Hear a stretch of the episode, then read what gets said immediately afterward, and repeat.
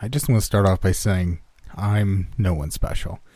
I'm just a guy who went on a hike this weekend for the sake of going on a hike and came across something weird. I can't stress enough how I didn't go looking for trouble. Hell, I'd never even heard about the Twin Beacons before today. I was just minding my own business when I noticed an abandoned campsite and decided to take a closer look.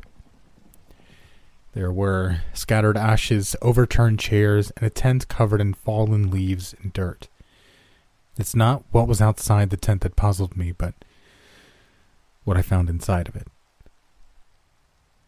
Inside was a fairly expensive video camera, a little point and shoot, three sleeping bags, some radio equipment, clothes, non perishable food, and piles of paper with everything from transcripts to maps to missing persons posters.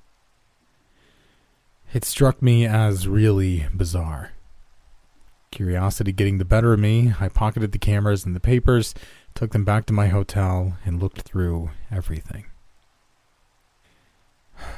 All I can say is, I don't know, maybe this is all an elaborate hoax, some kind of prank on steroids, but if it was a prank, someone went to a great length to pull it off the sheer amount of time and money they'd have invested into this is phenomenal. All the gear, the footage, the transcripts. I just don't know. I'm not one to believe in this kind of stuff, but at the same time, I can't wrap my head around why anyone would go through this much trouble on the off chance that someone like me would eventually maybe find their stuff. I'm going to share with you what I found in those recordings and some of the transcripts I read. Real or not, you be the judge. I'm not still sure myself. Amelia's camera. Clip 1. A bubbly looking young woman with curly dark hair stood holding the camera as though taking a selfie. She fixed her bangs, pursed her lips, and then set the camera down and shuffled back, remaining in frame. Now that her face wasn't obstructing 90% of the screen, I was able to get a better look at her surroundings. She was inside the tent I'd found, but it looked to be in much better condition than when I saw it. The fabrics looked new, clean, and I couldn't see the shadows of any leaves on the walls of the tent. She clapped her hands together once, as though trying to get my attention, and then started talking. Hi, my name is Amelia Brown, and I'm here to unravel the mystery of the twin beacons of Windergan Mountain. My, she paused and furrowed her brows, looking at something off screen before continuing. Associates and I have done a lot of research on the topic, and coming here in person was the next logical step in our investigation. Why don't you guys come over here and introduce yourselves? A slightly plump woman nervously shuffled forward, her face full of anxiety. She fiddled with a small gold crucifix around her neck. There was an awkwardly long pause as she stared at her feet, seeming unsure about how to proceed. Amelia nudged her. Go ahead, we're recording. C- Carrie Jackson, I'm, uh, she fumbled with her words. I'm a college student. I'm not from around here. I, uh, I first read about the Twin Beacons online a few years ago and it piqued my interest. It's become a bit of an obsession of mine. I've been gathering up all the info I can to learn more. I met these two on a forum a while back and we finally decided to meet up and go on this trip together. I'm here for posterity. I'm going to document and write about our experiences on this mountain. Amelia turned to look at someone off camera. You're up. The two women waited for a moment in silence. Amelia rolled her eyes, grabbed the camera, and turned it toward a guy on the other side of the tent. He was sitting on a sleeping bag with a huge, expensive camera resting on his lap. He stared at the two, looking more annoyed than nervous. You need to introduce yourself, hissed Amelia.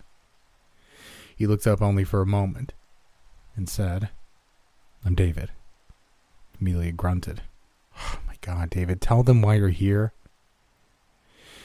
David set his camera down and turned away. Picked up a stack of papers and started shuffling around them as though looking for something. David. He looked over his shoulder, a frown on his face. Just when it seemed like he wasn't going to say anything more, he finally spoke. my brother went looking for the twin beacons last fall. They never found his body. And I want to know what happened. There, said Amelia, satisfied with herself. That wasn't so hard now, was it? Amelia set the camera back on its stand and took her spot in front and center while Carrie shuffled out of view. She began. Now, in case you've never heard about the Twin Beacons before, let me give you guys some context. Wintergin Mountain, as it's known to the locals here, is this pretty standard mountain, right? It's got trees, woodland creatures, it's got hikers and rocks, all that normal mountain stuff. But it also has a beacon. See, there's an airport nearby, so they put up a radio tower to make sure planes don't crash into it. The beacon's right at the top of the mountain and can be seen from the city, constantly flashing on and off. Seeing as there's fuck all to see around here as far as landmarks go, hikers like to trek up the mountain and write their names on the radio tower. It's all pretty standard stuff, right? Get to the point, growled David. yeah, I'm getting there, fuckface, replied Amelia. She took a deep breath, regained her sly smile, and continued, her tone dropping as though telling a spooky story around a campfire. Thing is, on dark and cold nights, it's been reported that a second beacon sometimes appears. Some see it as a light, some pick it up as a radio signal. People who've gone searching for it have all been reported missing. Carrie came back in view holding a file folder brimming with papers. She added, and it's not just one or two people hearing about the beacon either. There's, she flipped through the papers, a ton of reports mentioning the second beacon. We've got eyewitness reports, transcripts from both air traffic controllers and search and rescue workers, as well as phone records of people who've reportedly called loved ones from the mountain and just suddenly stopped talking. There's also a few dozen missing person cases we think are all related. David spoke from across the tent. The camera remained on Carrie and Amelia. We were able to get the phone company to give my brother's location data for the last few days before he went missing. His phone pinged the cell tower nearest to this side of the mountain. That's why we set up camp here. Atticus's was ATC transcript, Carrie murmured as she flipped through her file folder. Two, right? David answered. Flight 285, yeah. He was on the phone with me when it happened. I uh, I remember hearing the engine overhead. Amelia, looking almost insulted that the intention was being stolen from her, cleared her throat and continued. What my associates are trying to say is that we managed to find a direct correlation between some of the disappearances and a few weird airplane traffic controller transcripts we got our hands on. We believe these prove that the phenomena whatever it is, is being captured by multiple sources at once. For instance, one victim, Atticus Johnson, was on the phone with David here when he went missing. Atticus reported following the light of the twin beacon. At the same time, Flight 285 was coming in for landing at the airport and caught it on their radar. This kind of thing happening on multiple occasions. Samantha Howard's disappearance coincides with ATC Transcript 1 Atticus's with transcript 2, and Henry Kirby's with transcript 3. Take a look at the mysterious transcripts for yourself. There was a pause as the professional expression on Amelia's face melted off like a news anchor going on break. She turned to Carrie and motioned to the papers. We'll edit the transcripts here and have someone do a voiceover, she said. Okay, replied Carrie. Amelia stretched her arm toward the camera and stopped recording. Naturally, their montage wasn't part of the footage, so I dug through their things until I found the transcripts they were talking about. I'm sure they must have had a digital copy stored somewhere, but all I had were paper printouts, so I had to retype them all myself. Air Traffic Controller, Transcript 1, Flight WD 590. Ground, this is WD 590. Do you read? Roger, WD 90. Ground, can you confirm that you see us on your radar? Roger. We see you. Maintain present heading and lower your altitude. Ground, can you confirm you want us to lower our altitude now? Roger. You should be clearing the mountains. You'll be seeing our light soon. That can't be right, Captain. We've got to change our heading. WD 590, you're veering off course. Ground, we were headed straight for the second NDB. We're course correcting to avoid the obstacle. WD 590, there's only one NDB. Please return to your original trajectory and maintain heading 090. Ground, according to your equipment, you're going to run us into the mountain. WD 590, you do not need to course correct. Please change your heading back to 090. Oh, it's gone. WD 590, please change your heading to 090. Roger, ground. We seem to have experienced technical difficulties with our equipment. We're coming in now. Air traffic controller transcript 2, flight 285. Ground, this is flight 285 requesting permission to land. Over. Flight 285, you're clear to land on runway 3. Flight 285 coming in for a landing. Over. Flight 285 landed perfectly fine. Alright, we're pulling into the terminal now. Whew, looks like we're at the right place after all. Over. Pardon? they didn't tell us you installed a new directional beacon back there in the mountains. I fly here every week. Threw me for a loop. Worried I might have veered off course and wound up in another county for a second there. Over. Air traffic control can be heard whispering to someone. Flight 285, there's just one beacon in the mountains. Guess you didn't get the memo either. Air traffic controller transcript 3, flight TH 876. After takeoff, flight 876 contacts air traffic controllers. Ground, I'm picking up a blip on my radar. Anything coming my way? No, TH 876. Skies are clear. You sure? No light aircrafts en route? I'm definitely picking up something. Nothing I can see, TH 86. Birds, maybe? Wait, never mind. It's gone. It's probably just an atmospheric reflection. While I can't confirm these transcripts are real, I did look up the names of the missing persons Amelia mentioned, and they checked out. That said, if this was a hoax, the pranksters could have easily cherry picked a few names of missing persons posters in town and made up the story about the disappearances happening around the same time as the air traffic controller transcripts. The next clip seemed to be of early next morning, with Amelia alone outside the tent filming the treetops. Amelia's camera, clip 2. Did you see that? She whispered. She'd set her camera on night vision mode, so the image was all black and white. It was hard to tell what she was thinking about until her hand came into view and pointed at one of the trees. The camera shifted its focus from the background to her hand, but I was able to make out a blurry spot blinking on and off in the distance. She dropped her hand and the focus returned to the background, the blinking light now clearly visible. That is the real beacon. But look here. She turned about 90 degrees to the right. Another light was visible beyond the trees. I can't believe I'm actually seeing it. I woke up from a sore jaw, came out here to stretch my legs, and now I'm seeing it. I- am seeing the second beacon. Her voice was brimming with excitement.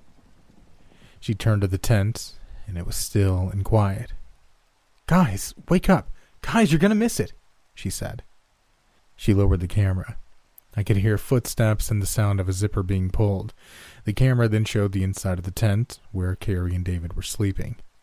Guys, she hissed. Wake up, you lazy fucks. This is what we came here for. Carrie turned over, rubbed her eyes, and glanced at Amelia.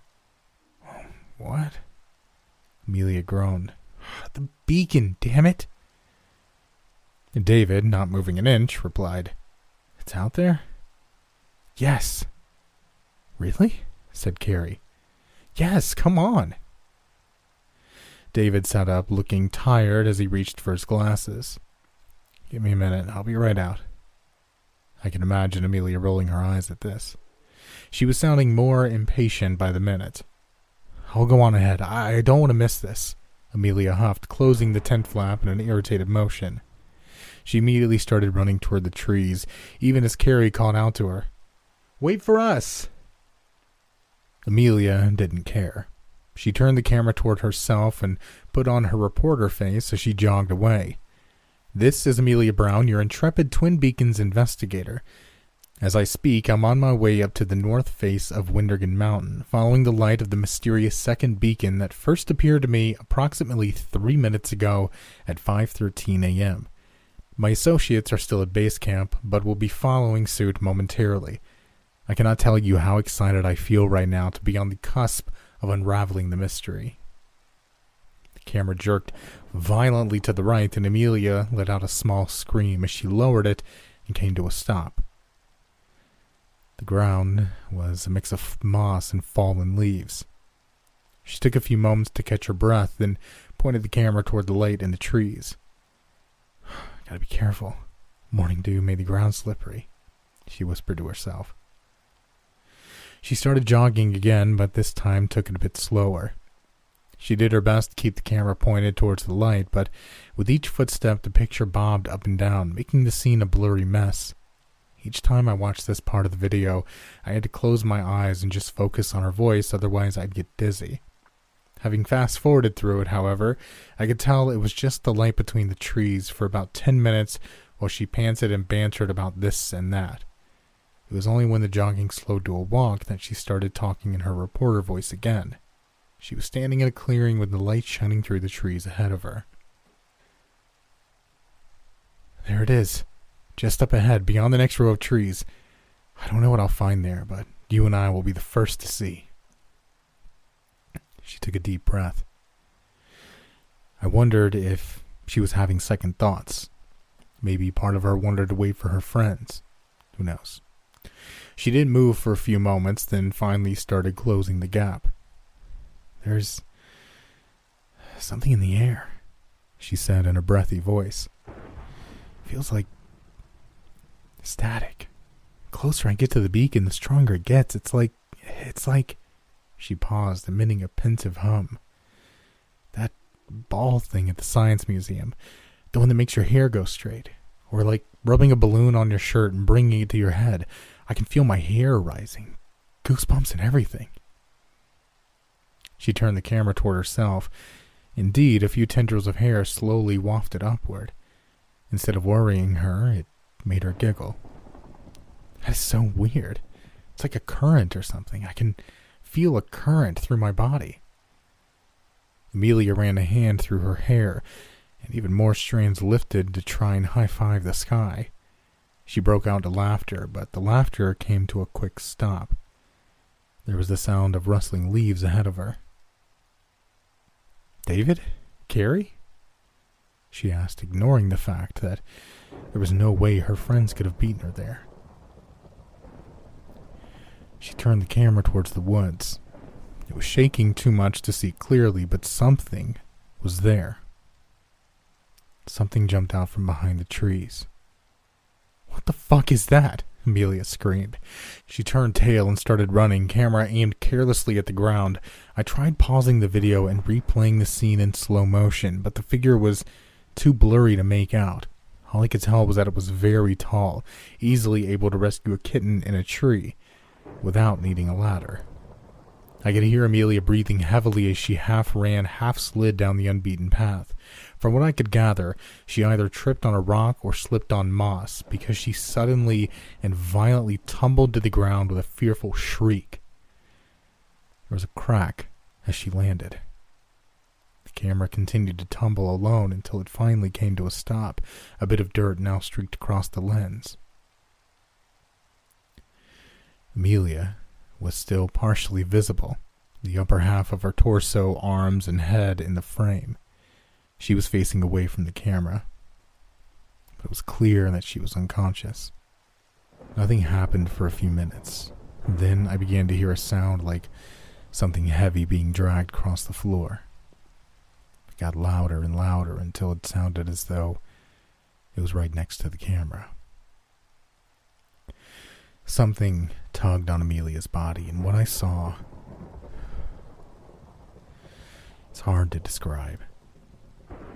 She slowly started to dissolve into thin air. It was like watching a real life PowerPoint slide transition.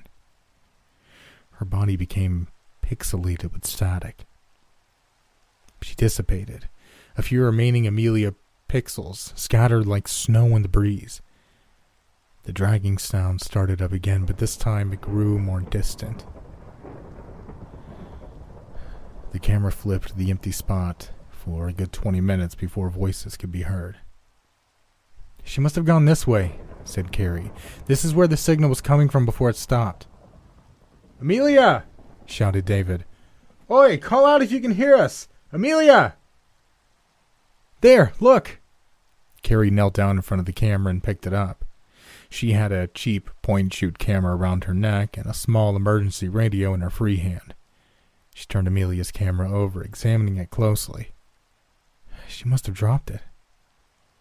David came into view, holding the fancier camera I'd seen him using earlier in their tent.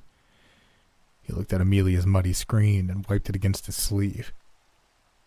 It's still recording, he said. Carrie looked around nervously. Where did she go? Why did she leave it? Let's watch the playback. Maybe maybe we can see what happened. That's all the footage I found on the first camera. I still have some transcripts to type up, so I'll share what was on the second device. I'll be talking about Carrie's camera tomorrow.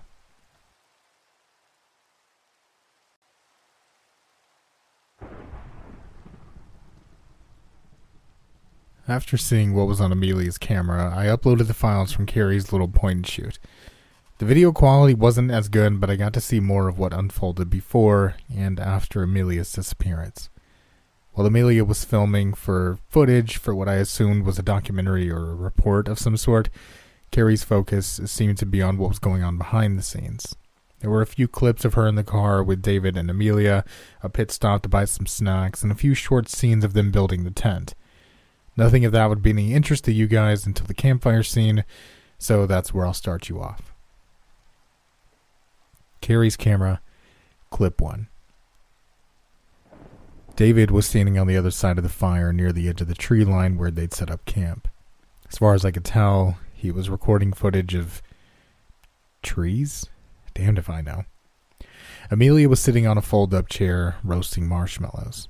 Judging by how I could see Carrie's arm, and only her arm, as well as an empty chair across the fire, I figured the camera was set on a tripod somewhere between her and Amelia in the hopes of capturing both the fire and her two friends in frame.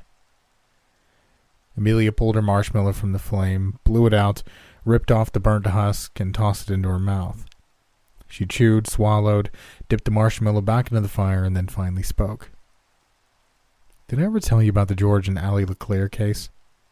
Carrie's arm inched forward. What? No. I don't think I've heard those names.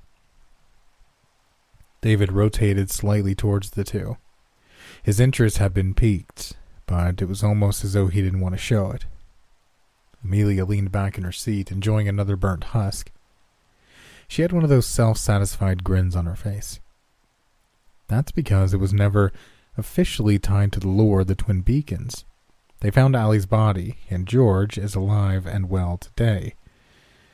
Well, sort of. He's in prison. But still, before he confessed to the murder of his wife, he had an interesting story to tell. One I can't help but think is related. What happened? asked Carrie. Okay, so my uncle's on the force, right? A few years ago, he tells me about the LeClaire case. According to Mr. George LeClaire's original statement to the police, he and his wife are on a stroll on the hiking trail near here, right? So George says his wife notices a light in the trees. It's just a radio tower, he tells her, but she's like, No, we can't see it on this side of the mountain. It's got to be something else. And he's like, It's just a tower. Let's go home. But she insists on checking it out, right? So George reluctantly follows her. He says things start feeling really weird. He's got a plate in his leg from surgery or something, and he says it starts to radiate, like it's burning, right? So, he tells his wife to stop and he pulls up his pant leg, but Allie keeps walking. He claims he can feel the thing vibrating under his skin. Suddenly, his wife screams and starts to run. Startled, he follows after her, but she twists her ankle and falls down a cliff. He tries to climb down after her, but his leg's hurting too much, so he starts to hobble down the path, hoping to get to a ranger station. He hears something behind him, turns and says there's some kind of monster standing there in the trees. He books it. Makes it to the ranger station and tells them what happened. By then, the pain in his leg is gone and he starts to walk normally. They rush back to his wife and find her body. One guy checks out the cliff. Guess what he found? Carrie shrugged. I, I don't know. What? Amelia curled her fingers into menacing claws. Scratch marks all along the edge. The one ranger sees the big old bruise on George's leg, right where his plate was. So he figures George was trying to push Allie over the edge and she was trying to claw herself back up, put up a fight and all. Thinks Allie grabbed his leg so tight it left a mark, and he kicked her off for good. Next thing he knows, George is being arrested, suspected for murder. Carrie frowned. What happened next? Amelia shrugged. George LeClaire maintained his innocence at first, but after hours of questioning by the police, finally admitted to pushing his wife over the edge. What do you think happened? Asked Carrie. Amelia answered, I don't know about things going bump in the night, but it's pretty clear that Allie saw the second beacon and something spooked her. Trails can get slippier around here. People fall. There's nothing too unbelievable about that. On the other hand, I can't imagine why George would change his story and admit to pushing Allie if it didn't happen. So I don't know. Is it a case of the mysterious twin beacons, or just a shitty husband? David took a seat on the other side of the fire, looking at the flames coldly. I knew George and Allie LeClaire. There's no way he pushed her. I've seen nicer people do shittier things. David turned away. You know, I've seen the beacon once, said Amelia. Carrie gasped. Really? Amelia nodded. I was really young. It was Christmas Eve. I was sitting by the window hoping to see Santa flying overhead. Dad told me to go to bed, so I went to my room and opened the blinds. I could see the mountain from my room. In the middle of the night, I felt this tingling feeling in my mouth. I used to get cavities a lot as a kid because I loved sugar and hated brushing my teeth. I had these ugly fillings in almost all of my molars. At night, I could swear I could hear the radio through them. Not like a radio channel or anything, just like just like a static buzz. I opened my eyes and saw two lights on the mountain. I knew about the radio tower, but I'd never heard of the twin beacons at that point. I thought the second light was Santa's magical sleigh. I looked at it for at least an hour, blinking on and off, thinking Santa would be here soon, as the light never moved. Eventually, as it went out, was so disappointed it wasn't him. Carrie laughed. Isn't that beacon supposed to be yellow? If it was Santa's sleigh, shouldn't it have been red? You know, from Rudolph's nose? Amelia rolled her eyes and shrugged. Whatever. I was a dumb kid. What about you, David? Did you ever see the beacon? asked Carrie. David's eyes hadn't left the fire. He looked miles away, but still answered Carrie. Just once. The day Atticus went missing. It wasn't even late at night or anything. It was in the middle of the day, and I was walking home from my part time job. I could have sworn I saw a faint glimmer off in the distance. Then I got a call from Atticus. He told me he'd been roaming in the mountain trying to find the beacon, and he was getting close. Said he picked up a weird radio signal on his receiver. I could hear it buzzing in the background as he spoke. It Just sounded like interference to me, but he insisted it meant something. I heard a plane engine overhead, and then he started screaming. I tried to ask him what was wrong, but he just kept screaming louder and louder until the line went dead. I kept hearing the interference on his radio for a few minutes, then it went back to white noise. Carrie seemed to shudder, or at least her arm did. That's. She paused and shuffled in her seat. Pretty chilling, actually. I mean, I've read everything posted online about the Twin Beacons, but it's different hearing from people who've actually experienced it firsthand, you know? It's one thing to read a transcript, but to know that you 100% for sure heard your brother like that? Gives me goosebumps. I mean, a lot of the transcripts we've read were pretty convincing, but it's even more convincing when you can look someone in the eye and they tell you what happened, you know? Amelia tossed a marshmallow into the fire, leaving it to bubble and boil on one of the logs. Honestly, some of the testimonies creep me out more than I care to admit. You wouldn't think words on a paper could keep you up at night, but they can. Which one creeped you out the most? asked Harry. Angler, replied Amelia. That got a reaction, even out of David, whose eyes twitched lightly with the response. Carrie's voice cracked as she answered. Oh, God, Angler. David got up and walked to the tent. I'm going to bed. The two girls were silent for a while. All I could hear was the fire crackling. Eventually, they changed the subject and started talking about school. Curious, I combed through their research for any reference to the Angler story. I found it in an alleged transcript between a ranger and a lost hiker named Sam. I've taken the liberty to cut to the relevant section. Ranger Station, transcript 7. Alright, just stay where you are. We'll come and find you. Can you describe where you are? Uh, a clearing. Do you see any landmarks we can use to narrow things down? Uh, there's a big maple tree.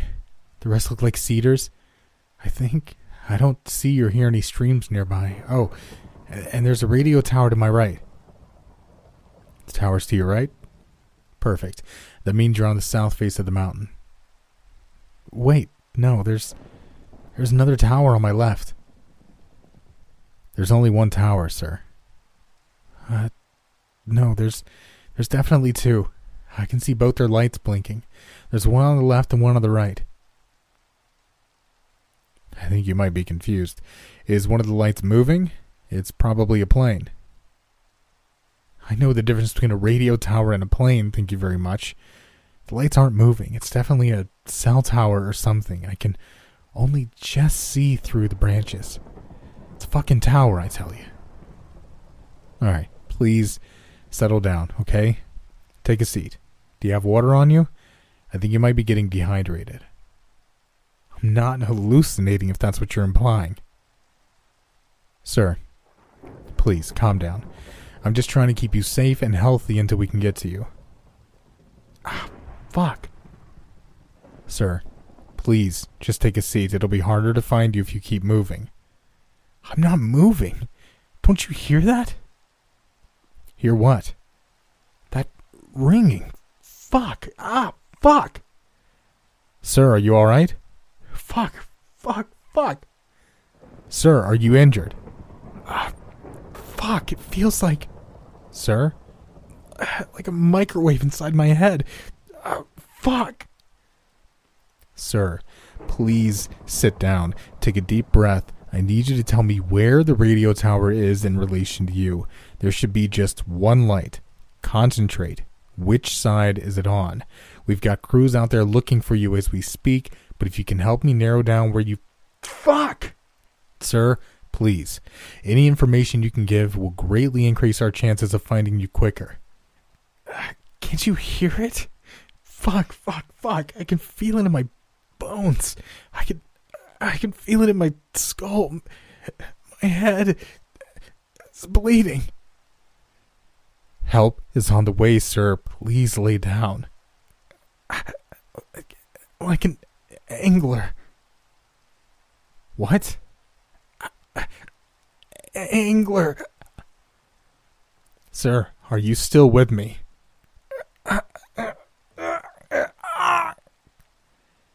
Station to all teams. I think our victim might be suffering from a stroke.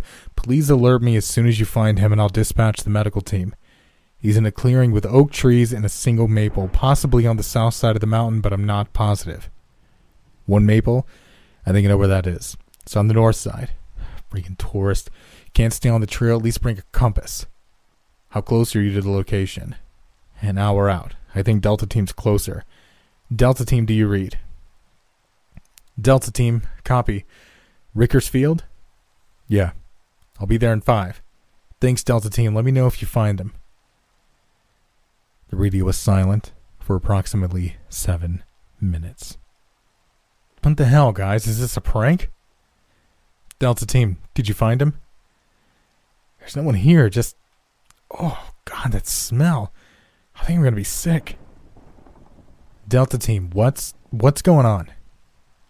There's just just gray matter, I think. Just a walkie on the ground and is that gray matter? Oh my god, I've never seen anything like this. I'm dispatching a medical team to your location, Delta Team. Please keep looking around. He should be nearby. The transcript continued for another 20 or so pages, with the various teams forming a search grid around the area and trying to find Sam. They eventually widened the perimeter, but they never found any traces beyond what was in the clearing. I could see why this transcript had resonated most with the trio researching the beacons. I can honestly say that out of everything I found in their tent, this transcript was the most disturbing. Not only because of its content, but because of how long and detailed it was. If this whole thing was really a hoax, why would they have written page upon page of pointless conversations? It would have made more sense just to write a snippet of the incident, you know, about the length of what I retyped here, but that's not what they did. They went all out on this. Why would anyone spend that much time on pointless details no one would ever read? The next clip on Carrie's camera recorded what happened after Amelia left the camp early in the morning. Carrie's camera. Clip 2. Can you believe she bailed on us like that? mumbled Carrie. David replied with a simple, Yes, I can. Are you taking your camera? Yeah. Carrie sighed and reached for the radio receiver by her sleeping bag. I could only see via her arms and only whenever she moved them in front of her, leading me to think she had the camera strapped securely to her chest. Wherever she held it, it was a lot more stable than how Amelia had held hers. Or, I don't know, maybe the crabby point and shoot's image stabilizer was somehow more efficient than Amelia's. The two left the tent and circled around their camp. Where did she say the beacon was coming from? asked Carrie. David, a few steps ahead of her, shrugged. Carrie pulled out the antenna on the radio receiver. She panned around it in slow circles until it caught the sound of interference. The noise actually made David stop in his tracks and look at Carrie. His expression was grim and serious. Th- that way, said Carrie as she pointed to the right. David started jogging, Carrie picked up the pace and tried to keep up, but she was quick to run out of breath. At some point, David looked over his shoulder and saw that she'd fallen behind. Never once stopped to help her, but he did slow down enough for her to catch up. Soon they were side by side, calling Amelia's name. Not much was said in between the two in the time it took for them to track down the beacon. David asked, Are we still going the right way? I think so. The radio signal went dead about five minutes ago. She must have gone this way. This is where the signal was coming from before it stopped. David turned his head left to right over and over like a dog wagging its tail. Amelia! Oi! Call out if you can hear us! Amelia! I could see Amelia's camera on the ground and found myself trying to will Carrie to notice it, even though I knew from Amelia's footage that she would. There, look! She must have dropped it she said as she picked up the camera and started turning it over. David pulled his sleeve down and stretched his arm close to Carrie's camera that had blocked the shot. His arm jerked a little as it moved in circular motions. It's still recording. Where'd she go? Why did she leave it? Let's watch the playback, answered David. Maybe we can see what happened. Carrie fiddled with the camera, first mumbling about the sloppy controls, then finding the right combination. The two huddled together and watched Amelia's final moments in complete silence. Not a gasp of surprise escaped either of their lips. Okay, said Carrie, letting out a nervous laugh. You two are messing with me, right? Right? She turned to David, whose face had gone white as a sheet, yet he looked more perplexed than scared. No. I had no part of this, he whispered. He looked around and squinted, his hand cupped over his chin and mouth. He knelt on the ground and curiously felt the disturbed soil where Amelia had fallen. His perplexed expression was slowly giving way to fear. I'm the one that picked the location. There's no way she could have filmed this ahead of time to mess with us, and no way she had the time to edit the footage and and the time it took us to find her camera. People don't just poof, David. That doesn't happen. Obviously it is, he answered. Her camera must have had some kind of special effects button. David shook his head. It doesn't. Carrie threw her arms up aggressively. How would you know? You're not some kind of camera wizard master guy. You don't know. David quirked a brow. You know I do video editing for a living, right? That, he pointed to Amelia's camera, used to be mine. I sold it to her last year when I upgraded it. Trust me, it doesn't have a special effects button. Carrie started pacing back and forth. I could hear her letting out a few concerned groans like she was trying to come to terms with everything. When she spoke next, her voice cracked like that of a nerd hitting puberty. This isn't what's supposed to happen. What did you expect? We're investigating something that caused dozens of disappearances. Dozens. Maybe more, said David. Though his words were harsh, his tone wasn't sharp. He even gave her the closest thing to a sympathetic smile that he could manage. Did you think we were going to find a secret oasis where everyone's still alive and well and surrounded by kittens? Carrie's voice continued to waver. No, but. She let out a choked sob. I thought we were going to maybe see the beacon. Look at it from a safe distance. I wanted to see it in person, that's all. I, I just wanted to be a part of something. She took a step back and turned around. I don't want to do this anymore. Let's go back. Sorry, but I'm seeing this through, replied David. My car keys are in the front pocket of my backpack. You can take them and drive yourself back to town. Carrie let out another sob. Her camera was starting to shake, and I could see drops falling in front of the lens. David, please. I'm scared to go alone. You've waited a year to find out what happened to your brother. Hell, you know what happened now. You saw what happened to Amelia. Please, please, please just walk me down the mountain. You don't have to come back if you don't want to. But at least take me down. All right. I'll bring you back to camp. I can show you the trail from there. Carrie said nothing more. The two started walking back with nothing but a few stray sobs interrupting the silence. Carrie turned off the camera about halfway to the tent. I don't know what happened between the two after that or how much time had passed, but the next and final clip on Carrie's camera suggested Carrie get over her fears.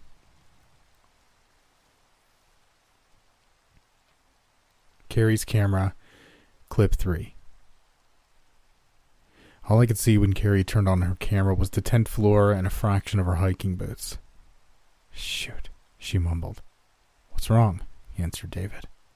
The camera beeped twice. Battery's almost dead. You wouldn't happen to have a spare, would you? She turned the camera upright and fixed it on David, who was wearing different clothes now, he looked like he was in a rush, grabbing a few electronics and stuffing them in his pockets. Every now and then he peered out of the tent and towards the sky. He glanced at her for a moment and then shook his head. I do, but they won't work on your model. David turned on the radio receiver and aimed it toward whatever he was looking at outside. The familiar sound of static interference flooded the room. It's time. Are you ready? asked David. I think so. Camera beeped again. Carrie cursed. Damn it. His battery's going to. That was it. That was the last of the footage the camera caught before it died. Obviously, Carrie left her point and shoot behind since I found it with her belongings. I'm not sure if Amelia's camera was out of juice too, or if Carrie just didn't think to take it. As far as I can tell, the two saw the twin beacon and were either getting ready to run to it or run from it. I'm inclined to think they were going to it, personally. Otherwise, Carrie wouldn't have left her camera behind. So I'm sitting here now, unable to get this out of my head. Unable to figure out if this whole thing is a hoax played on me, or them, or if it's all real. Wondering if the footage and all these transcripts and testimonials I still haven't finished sifting through are legitimate or some sick joke. I can't shake the feeling that if I could just get my hands on David's camera, I get all the answers I need. Of course, David's camera is the only one that was missing from the tent. Call me crazy, but I'm going back to Windergan Mountain tomorrow, and I'm going to try and find that camera. If it's all a hoax, I've got nothing to worry about. However, if there's any truth to what I've seen, then maybe I can find the camera somewhere and get some answers.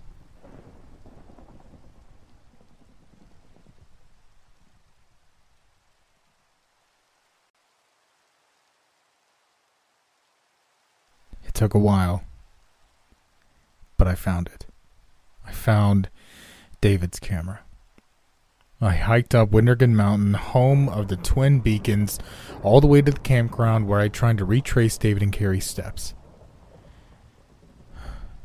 Took a few days, and I almost gave up. But I found myself obsessing over the tapes and transcripts every night, wanting, no, needing answers. Needing closure. The weird thing is, when I found it, the camera wasn't lost in a ditch or buried under a blanket of leaves where no one would ever hope to find it. It was standing solidly on a tripod on one side of a small sand clearing pointed at the tree line on the other side. It had taken quite the beating from the elements. The tripod was starting to rust, and the camera's plastic casing had become bloated. Honestly, I kind of lost hope when I found it, but I still took it back to my hotel room and pried it open. By some miracle, the memory card was still in good condition. This is what was on the video. And I think you'll understand later why, unlike Carrie's footage, I'm going to describe all of its contents to you. David's camera, clip 1. Amelia and Carrie were chatting in the background as David took a panoramic shot of Windergan Mountain. It looked to be early morning. The radio tower could be seen on the south side, its beacon blinking normally. A few birds flew overhead, and David followed them. David's camera, clip 2. Again, Carrie and Amelia were having a discussion while David filmed the scenery. Based on the lighting, not much time had passed between the first video and this one.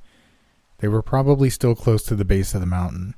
His camera zoomed in and out of branches, focusing on squirrels, birds, nests, and a few butterflies. At some point, he even zoomed in on an anthill, leading me to wonder what the heck he was doing. David remained as silent as he'd been in the other videos, not explaining himself. I'm not sure if his intention was to eventually dub the footage. David's camera, clip 3. They were at the campsite now, but the tent hadn't been set up yet. David zoomed in on an empty nest on the other side of the encampment and then panned the camera over the forest floor. If we want to see the beacon from up close, we should sleep up here tonight, he said. No, we should go higher, answered Amelia. David continued to film the ground, but I'd seen enough of Amelia in the other videos to know exactly the annoyed expression she must have been wearing as he said this. No, protested David. This is the place. Amelia snorted. What? The ancient ruins of your alien overlords told you where we had to stay? David replied. No, I just. I just know. A beetle skittered into view. David followed it. Amelia groaned. We're not high enough. If we see the beacon, it's going to take forever to hike up to it from here. By then, it'll probably be gone and we'll miss our only chance. The ground's pretty level here, said Carrie meekly as she came to David's defense. It's a good place to set up camp. We probably won't find a nicer spot than this. Let's just do it. Fine, but don't expect me to wait for you guys while David lugs his heavy ass camera around and you lug your, well, heavy ass after him. If I see the beacon, I'm dumping you bitches and I'm going for it. I'm not missing my opportunity to see it up close. You don't need to be rude about it, mumbled David. Amelia answered. It's whatever. Carrie, I'm sorry. Look, David, you want to set up camp here? Fine. Put that camera away and let's start building the tent. I'll get the poles ready. David's camera, clip 4. It was nighttime, and the girls could be heard talking by the crackling fire. David, as I'd seen from Carrie's footage, was filming the trees again. Always the damn trees. As usual, Amelia was the first to speak. So, do you remember the first story you read about the Twin Beacons? Oh, yeah. It wasn't anything special, actually. It was the uh, Coyote testimonial. David, I think your brother was the one who interviewed her, right? asked Carrie. Yeah, he, uh, he interviewed a lot of people. Amelia snorted. That's an understatement. Your brother was fucking obsessed. If you think you squashed all three of us into one, we'd still be less obsessed than Atticus was. Which one was Coyote again? The girl who started Carrie. Shadow Lady, interrupted Amelia.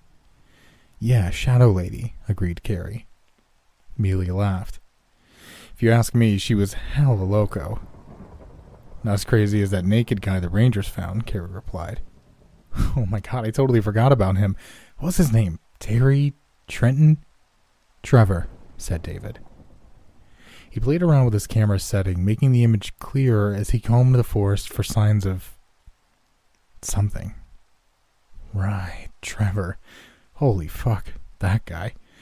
Do you know he actually came into the pizza shop one time after it happened? Awkward. I hear he's in the nut house nowadays. She paused. The night was quiet whenever she shut her mouth. Silence didn't last. Did I ever tell you about George and Allie LeClaire case? I figured you want to know about Shadow Lady and Naked Guy, so I found their transcripts and typed them up for you. Again, I can't stress how unbelievable it is to me that anyone would bother making up all this extra stuff. There are still dozens of more testimonials and transcripts I didn't bother sharing because the trio never mentioned them. I can't imagine anyone having that much time on their hands. Anyway, here's Kayo's testimonial and the transcript of Trevor's run in with the Rangers. Witness Testimony 11. Kayo. Kayo, could you please tell me what happened on the day you saw the second beacon? Of course, but you're not going to believe me. No one does. Everyone I've spoken to about this looks at me like I'm crazy. I promise I won't judge you. I just want to know what happened. Alright. That night, my friends and I were a little drunk. I don't know what possessed us to do it, but we decided it'd be a great idea to climb up to Mount Wingarden and sign our names on the radio tower. I mean, I know it's tradition, and I always wanted to do it, but maybe it wasn't the best idea to do it shit faced drunk at 2 in the morning. I've done worse. so, you guys climbed the mountain? Yeah, sorta.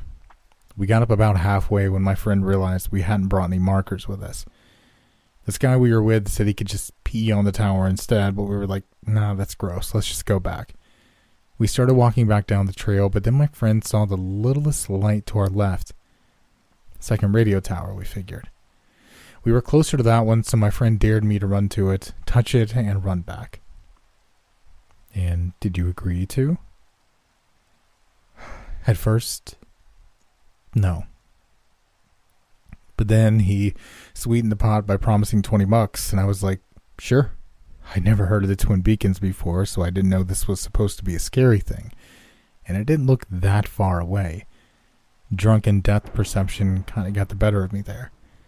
I ended up walking for a pretty long time, long enough to sober up a bit. Or maybe it wasn't that long. I don't know. I just remember I was really drunk and stumbling around, and then I started feeling less drunk, but at the same time not feeling quite right. Like I could hear static in my head. 20 bucks or not, I, I was done. I just wanted to get back to the trail and find my friends. So you turned around? Yeah, I started walking back, but when I did, I heard branches breaking behind me. I was sure someone was about to jump out at me with a chainsaw. I didn't know what to do, so I screamed. And did anyone chase you with a chainsaw? no, I just realized it was probably a squirrel or something. I mean, I guess they must have been asleep at that hour because I hadn't seen any running around, but I figured I must have woken one up. So I turned around and checked. Wasn't a squirrel. Wasn't a chainsaw murderer. Wasn't my friends playing a prank on me. It was you're you're to call me crazy. I promise you, I won't. There were there were moving shadows, I think. Looked like more than just one, but it might have just been really big. Just a row of shadows behind the trees, watching me, swaying side to side. Yeah, I definitely remember feeling like I was being watched. Couldn't they have been plants? No. Eh, yes, maybe. I I don't know. The shape was it it it didn't look like a plant to me. Besides, plants don't make twigs snap.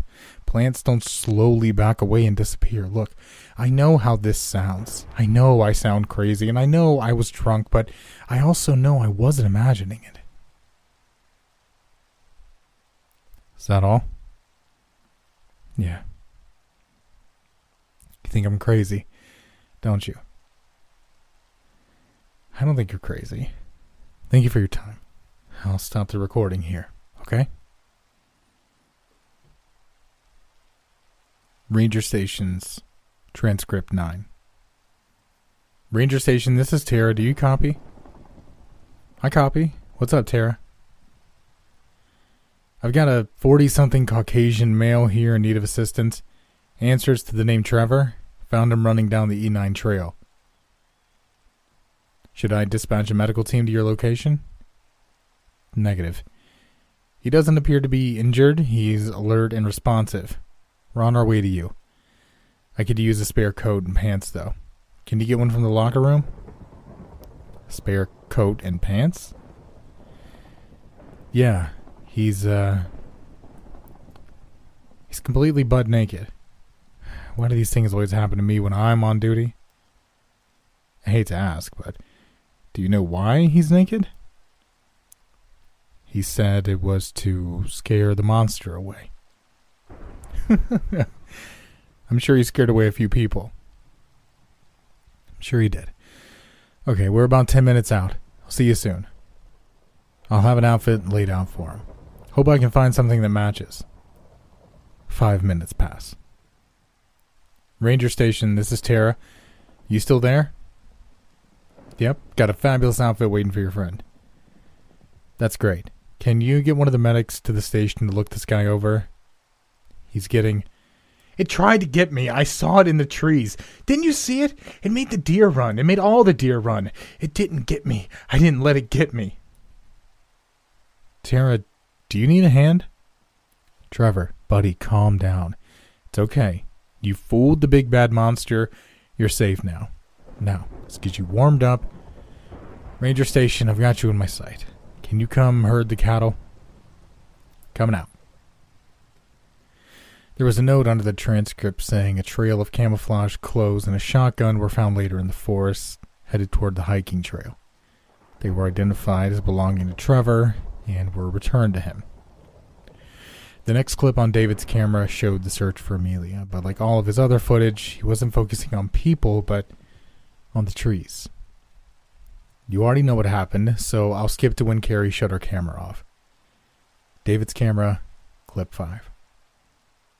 Okay, we are safe now, said David. Carrie sniffled. How do, how do you know? He stretched out his hand and pointed to the tree he was filming as they walked The bird's nest. What? There was something in the videos I hadn't noticed until David pointed it out. A clear contrast between the footage recorded at the bottom of the mountain and what was recorded closer to the beacon. Have you noticed it? asked David. Noticed what? replied Carrie. David stopped. The animals. They can sense it. Haven't you noticed how quiet it's gotten? Carrie's footsteps stopped too. She listened. She probably strained her ears to try and make out even a single sound. I know I did, but it was dead quiet. There were no crickets chirping, no birds cawing, and no squirrels skittering through the trees. Come to think of it, when I'd come across their tent, there was still food inside. Not a single animal had ransacked the place to eat it. The camera turned 180 degrees. David's arm stretched out again. There's no nests over there. The birds know it's dangerous. I think there's some sort of electromagnetic field spooking them, spooking all the animals and the bugs. They won't get close. You can feel it too, can't you? I thought it was just the willies, whispered Carrie. David replied, It's not just the willies. There's something in the air. But we're safe here. There aren't a lot of creatures, but I just saw a mosquito fly by and there's a nest up there, so I'm sure we're not in range anymore. As long as we stay out of range, we're safe. So, what do you say? Want to stick around and see what happens the next time the beacon comes out? For the first time, David pointed his camera at her. Her eyes were red from crying, her nose was puffy, but her tears had dried. David, how on earth did you figure this out? My brother, Atticus. You know he was obsessed with the twin beacons. He recorded all his interviews. I watched every single one a dozen times, read the transcripts over and over until I noticed a pattern. The animals. There were never any animals. I think Atticus realized it too. Remember the interview with Jorn? Yeah, he's the. She scrunched her nose. Fisherman, right? Yes. There wasn't much to his testimony, but Atticus still kept the recording for some reason. It got me wondering if there was something important I missed. That's when I noticed Atticus asking about his catch of the day. Jorn hadn't seen any fish. I thought Atticus was just making conversation or joking around, but I think he was on to something. I couldn't know for sure until he came here, but now I'm certain. So, do you still want to go home? Carrie shuffled from foot to foot. She looked a little hesitant at first, but gave him a convicted shake of the head. I want to see this through. All right. Let's get back to camp and wait for the beacon to appear again. David turned off the camera. Witness testimony 5. Jorn. All right, Jorn. Can you tell me what happened on the morning you reported seeing the beacon? What'd you say this was for again, son? School? Personal interest project. Could you please answer the question? Right. I was out on Wintergan Mountain that morning. Well, you know that already, obviously. what were you doing there? Oh, right. I was fishing. See, there's a stream that runs down the north side, got big old trouts. I was hoping to catch some supper. So there I was, knee deep in the water fishing, you know? Current was strong, and I guess it was pushing pretty hard because my old hips started aching something silly. Got back on the shore to rest it, and I saw this bright light glimmering through the trees. What'd you do? Well, son, I grabbed my gear and ran. Maybe old, but I'm not dumb. I've heard the stories. That light means danger.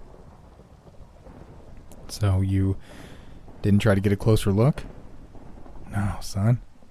My uncle's cousin's piano's teacher saw the light once. Ran straight for it. They never found him. Poor kid. Say he's probably lost in the wood and died of hypothermia.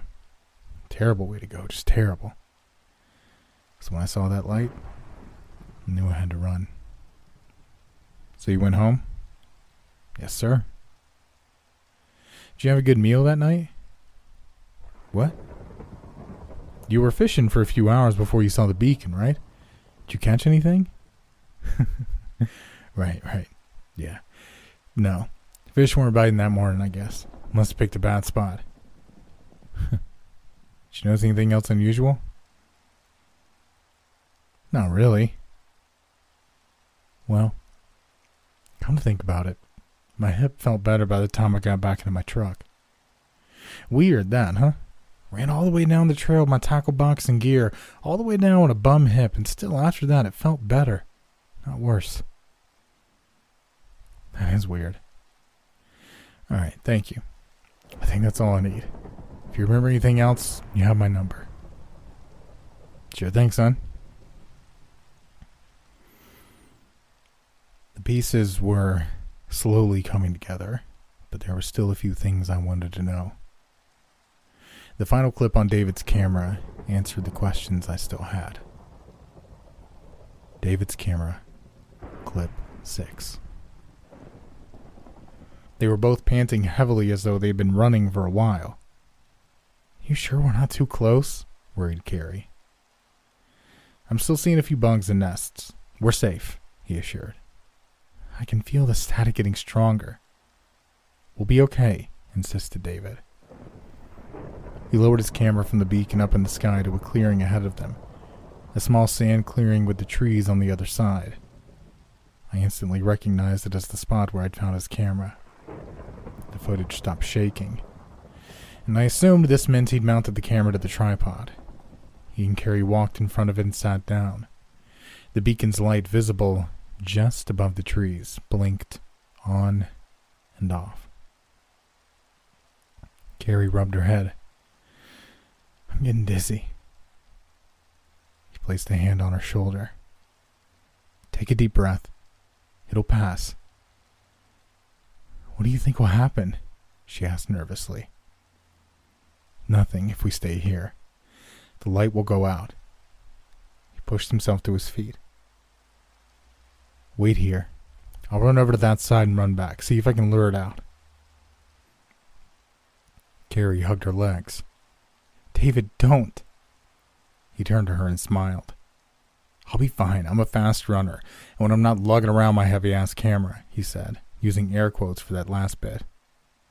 He dashed toward the other side of the clearing. I felt myself tense in my seat as I watched him go. I had a few ideas of what to expect, but they were thrown out the window when reality struck. Something came out of the beacon. Just for a split second, I had to pause and watch the video in slow motion to see it properly. It looked like lightning, but instead of a bright flash, it was dark. It happened so fast, I'm honestly not sure whether it originated from the beacon and hit the ground, or it came from the ground and hit the beacon. David, something just. Carrie tried to warn, but she didn't need to convince him to come back. David was on his knees in front of her within seconds, panting breathlessly. Out there between the trees, I could see something moving. It blinked in and out of existence at the same rate as the beacon, on and off, there and not, over and over. It was dark, kind of like a shadow, but not as deep black and not as dense. What the hell was that? whispered Carrie as she grabbed her crucifix. David stared dumbfounded. I don't know. I think it screamed, but the sound it made wasn't a yell. It was the hushed yet loud sound of television static, the ripple of radio interference. The entity standing just slightly shorter than the trees went running toward the two. Carrie screamed and backed away, but David didn't move. Creature stopped just inches from the tree line.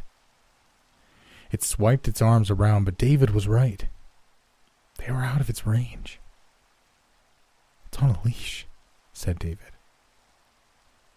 I didn't understand what he meant until I slowed the footage. The black bolt of lightning I'd seen earlier, it was still there. Barely perceptible, but still present. It was a jagged string of energy leading from the beacon to the creature. And that's when it hit me. That's when I understood what angler meant. Have you ever seen an angler fish? They're the really creepy looking deep sea fish with the huge fangs. They look terrifying in photos, but in reality, they're actually quite small and harmless to humans. Angler fish have an interesting way of hunting. They've got this little light dangling from a membrane on their heads used to lure prey in. They wiggle it around, the fish think they're about to get a quick snack, the next thing they know, chomp, they're in the angler's stomach. David was wrong. This thing, whatever it is, wasn't on a leash. It had a tail, and that beacon was a lure at the tip of it. The light of the beacon went out, and the two sighed in relief. You were right, David. There's nothing to worry about. It couldn't reach us, said Carrie as a nervous laugh came out of her mouth. The fear in her voice gave way to excitement. This is amazing. Please tell me you didn't forget to hit record. Wait until we show this to everyone. They're going to flip out. The two turned toward the camera. I saw it long before they did. The beacon turned back on. This time, however, it was hovering right above the sandy clearing. At first, I thought the camera glitched as the screen became shrieked with black and white lines, but when I slowed the footage, I realized I was wrong. The camera wasn't malfunctioning. The entity had appeared right in between the two and the camera, its form blinking in and out. Through the snowy static its body was compromised of, I could just barely make out David and Carrie screaming and backing away. It swiped its arm at Carrie, knocking her into the small sand dune. She got back on her feet, but instantly grabbed her head in agony and started squealing louder than a pig at the slaughter. David! help! She started to scream, but her words soon gave way to incomprehensible gurgles. There was a sickening splat. I didn't see what happened to her because by the time I heard the splat, David was obscuring her from view but I was about to find out what that splat meant. The creature grabbed David, and he started screaming just as loud as Carrie had. I was able to see with my own two eyes as liquid gushed out of his eyes like a geyser with another terrifying splat. He went limp, and then his body slowly disintegrated into static in the entity's grip. Once he was gone, I was able to see Carrie's body in the sand. The entity grabbed her too. And just like Amelia and David before her, she dissolved. The light of the twin beacon went out, and the static was gone. If David was right, and his brother knew about the animals sensing and avoiding the area around the entity, then Atticus's mistake was to underestimate it and wrongly assume it couldn't migrate. David's mistake was to not learn from Atticus's. If he genuinely and truly believed Atticus had cracked the mystery, then he should have known that there was no such thing as a safe range. The camera continued to film for another half hour, but there was nothing to see but wind and the trees. There's something on Windgarden Mountain. Some kind of entity made of currents and static. Something that lures unsuspecting hikers to it using nothing but a single blinking light. I believe it now. It took David's footage to fully convince me, but I believe this is real. I'll leave you with how I started this. By saying real or not, you be the judge. As for me, I don't need convincing anymore.